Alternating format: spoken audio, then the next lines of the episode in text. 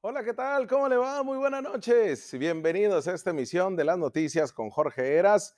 Les saludo acá gustoso de estar y de entrar a su hogar para que de esta manera hacer esta comunidad de las noticias. Así que quédese con nosotros porque ya saben, este primer eh, bloque informativo, pues eh, le entramos de lleno también al análisis y en este género periodístico que es la opinión, pero documentada, pues nos envolvemos en esta editorial y por ello le invito a que como todas las noches hagamos comunidad. Mire, el actual modelo de producción y de gestión de recursos, de bienes, de servicios, que busca potencializar un consumo a corto plazo, es decir, forma parte de un sistema capitalista, donde nosotros compramos hasta lo que ni ocupamos. Y si a eso también le damos que somos eh, acumuladores, pues termina siendo un desastre en cuestión de un foco de infección en nuestros hogares. Y eso, a corto, mediano y largo plazo, significa enfermedades. Pero más allá de eso, ¿qué tanto impacto, qué tanto daño le estamos haciendo al planeta? ¿Qué tanto daño le estamos haciendo al medio ambiente? Porque al planeta, al medio ambiente, a nuestro entorno, esto del consumo a granel, tanto de recursos como de bienes, como de servicios, lo están llevando a una situación insostenible. Aunque creemos nosotros que el planeta Tierra nos va a durar para toda la vida, porque así ha sido por los siglos de los siglos, pues nos enfrentamos que ante la situación que vivimos, donde demandamos una infinidad de servicios públicos y privados, donde además eh, nos, nos gusta consumir a montones y además no tenemos la cultura en México, en Baja California, en Ensenada, en Mexicali, no la tenemos de, la, eh, de reciclaje. Pues bueno, ante este escenario, nos topamos con un nuevo modo de producción. El modo de producción que antes se avisoraba como del futuro, un futuro lejano, pero que desde, la desde el siglo pasado se viene planteando en entidades de primer mundo. Y no hablo de Estados Unidos, ¿eh? sino brincando el charco en, esta, en Europa.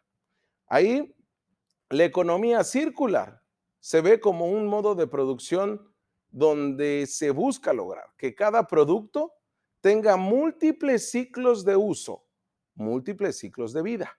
Es decir, que alimente el comienzo de otros ciclos de uso, así en los bienes, en los recursos y en los servicios. Es la economía circular de la que vamos a hablar el día de hoy. Lo que busca es acercarnos, de acuerdo a especialistas, nuevamente a la forma en que funciona la naturaleza. Obviamente, usted sabe, ¿no? donde se nace, se crea, se reproduce y se muere. Pero es la naturaleza no nuestra, sino la naturaleza prácticamente de todo. Y es donde no existe la basura, ¿eh? porque existe a partir del flujo de energía y el reciclado de material a través de diversos ecosistemas de nuestro planeta. Entonces, las materias primas se convierten en seres vivos o en compuestos que posteriormente se van a transformar. ¿Qué quiero decir esto para no hacerlo técnico? Que en la naturaleza no existen la basura ni los vertederos, es decir, los depósitos de basura. Todos los elementos cumplen una función de manera continua y son reutilizados para su aprovechamiento en diferentes etapas. Es así como entramos en este concepto, pero que debe de ser un, un, modelo de vida, un sistema económico también, que es la economía circular, que se presenta como este sistema de aprovechamiento de recursos en donde prima la reducción de cada uno de los elementos. ¿Qué quiero decir con esto? Y pongámoslo así en la mesa. ¿Usted qué tanto esfuerzo haría porque se minimizaran la producción de lo indispensable? Y cuando sea necesario hacer uso del producto, apostar por, por su reutilización de los elementos que por sus propiedades no pueden volver al medio ambiente es decir, los desechos naturales, por ejemplo, para la composta. No, sino todos y cada uno de ellos. Hay algunos que ya lo hacen con la ropa, por ejemplo, o, o también eh, reutilizando lo que son algunos plásticos o cartón, o incluso hasta um, medios electrónicos. Sin embargo, ocupamos que esto tenga pies y cabeza. Y para ello se ocupa también que se legisle. Y para ello se ocupa que también se nos meta como un tema cultural, porque si no tenemos el reciclaje, menos la economía circular. Y es por eso que acá en las noticias con Jorge Eras la apuesta de tener todos los jueves un especialista del tamaño del maestro Luis Ocampo Blanco. Pero además hemos traído el tema de la economía circular desde hace pues ya año y medio. A diferencia de otros modelos económicos donde lo principal, la prioridad es el aspecto económico por encima del social o el medioambiental, en la economía circular supone una sustancial mejora común tanto para las empresas pero también para los consumidores. Las empresas que han puesto en práctica este sistema alrededor del mundo están comprobando que reutilizar los recursos resulta mucho más rentable que crear otros desde cero. Como consecuencia, los precios de producción pues, se reducen, de manera que el precio de venta también se ve rebajado, beneficiando así al consumidor de manera directa. No solo en lo económico, ojo, sino también en la vertiente social y principalmente en el medio ambiente. Vámonos con algunos datos. Por ejemplo, en el tema más sencillo, de las frutas y de las verduras. Según la ONU, el 45% de las frutas y de los vegetales que se cosechan en todo el mundo se desperdician. 45% ¿eh? se desperdician, de acuerdo a números eh, de la ONU, los más recientes. ¿Cuánto equivale esto? A 3.700 millones de manzanas, por ejemplo, que se desperdician. 3.700 millones. También se desperdicia el 30% de los cereales. Alrededor de 763 mil millones de cajas de pasta van y nadie las consume, se tiran a la basura. Y de 263 millones de toneladas, ¿eh? millones de toneladas de carne que se produce mundialmente cada año, también se desperdician, se tiran a la basura de acuerdo a la ONU. Se pierde así el 20%, equivalente a 75 millones de vacas. Ni un pedacito, ni un steak, ni un bistec, ¿no? Nada. Se tiran. De acuerdo a la página Sostenibilidad para Todos del grupo de profesionales y especialistas de nombre Acciona, hay 10 rasgos configuradores que definen cómo debe de funcionar la economía circular. Y ojo, a partir de ahí se debería de legislar y se deberían de crear políticas públicas. Uno, el residuo se convierte en recurso. Es la principal característica. Todo material biodegradable vuelve a la naturaleza y el que no es biodegradable se reutiliza. ¿eh? Dos, el segundo uso. Se reintroduce en el círculo, en el circuito, perdón, económico, aquellos productos que ya no corresponden a las necesidades iniciales de los consumidores. Tres, la reutilización reusar ciertos residuos o ciertas partes de los mismos, de acuerdo a estos especialistas, que todavía pueden funcionar para la elaboración de nuevos productos. ¿eh? No todo, le digo, para la basura. Cuatro, la reparación. Encontrar una segunda vida a esos productos estropeados. Cinco, el reciclaje. Utilizar los materiales que se encuentran en los residuos. Seis, la valorización. Aprovechar energéticamente los residuos que no se pueden reciclar. Siete, la economía de la funcionalidad.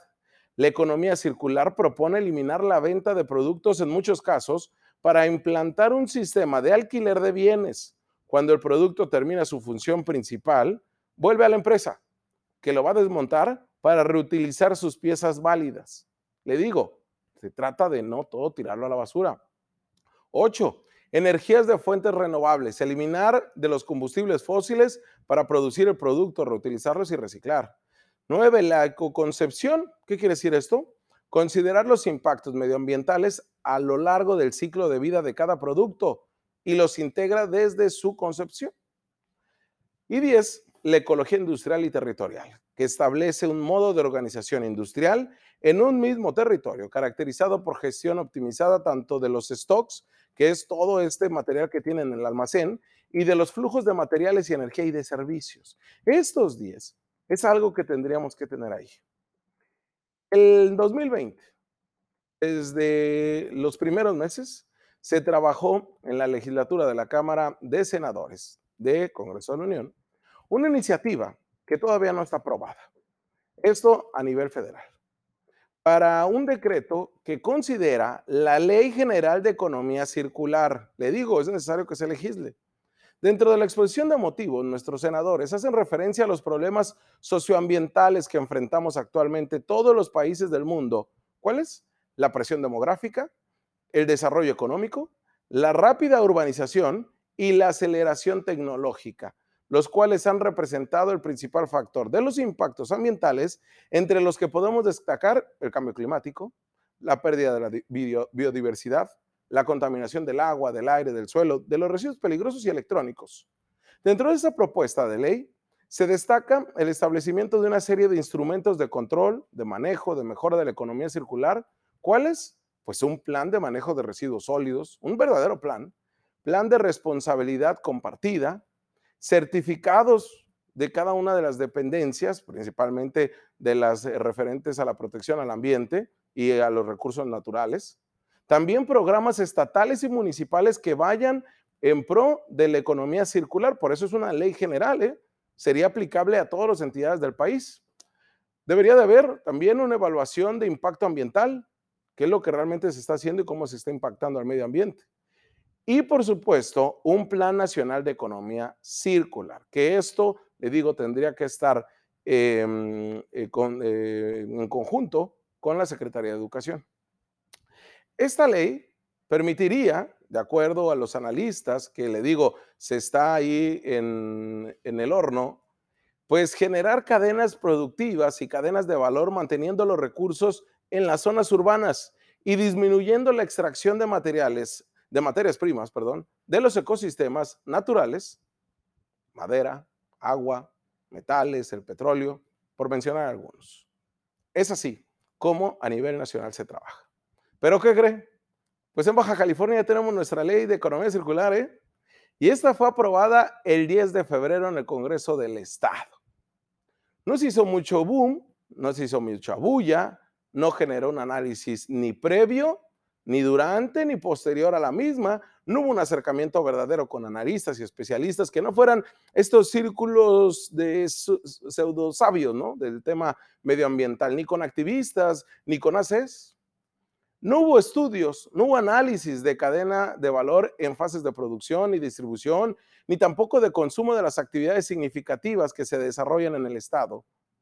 La Asociación Civil Cibruc, en la entidad, ha cuestionado, ha levantado la voz porque esto se aprobó prácticamente fast track, es decir, de manera rápida por parte de este Congreso de Baja California.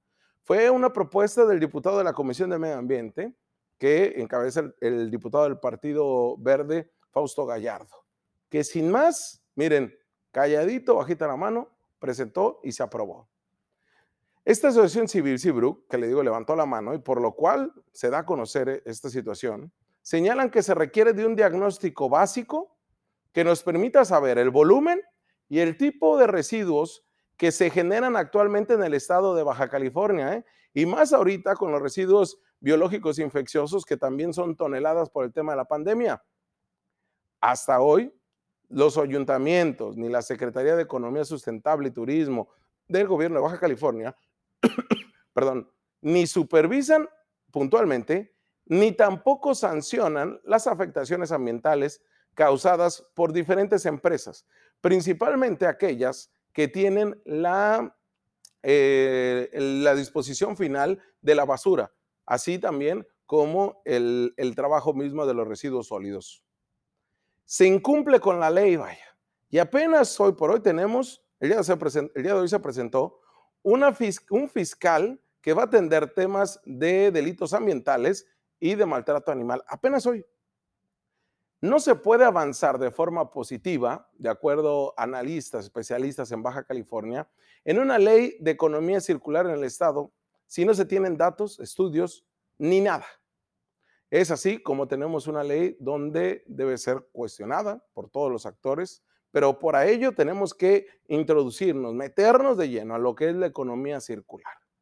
Y para ello estamos obligados, organizaciones de la sociedad civil, próximos representantes populares y los que ya tenemos, próximos alcaldes y gobernador, gobernadora que ya tenemos, y los que ya tenemos, pero también usted y yo porque esto no nos puede pasar de largo tal. Porque le digo, es una economía del futuro para México, sí, pero ya es una realidad en otros países. Por eso seguimos siendo de tercer mundo. Vamos a una pausa comercial y volvemos con más análisis.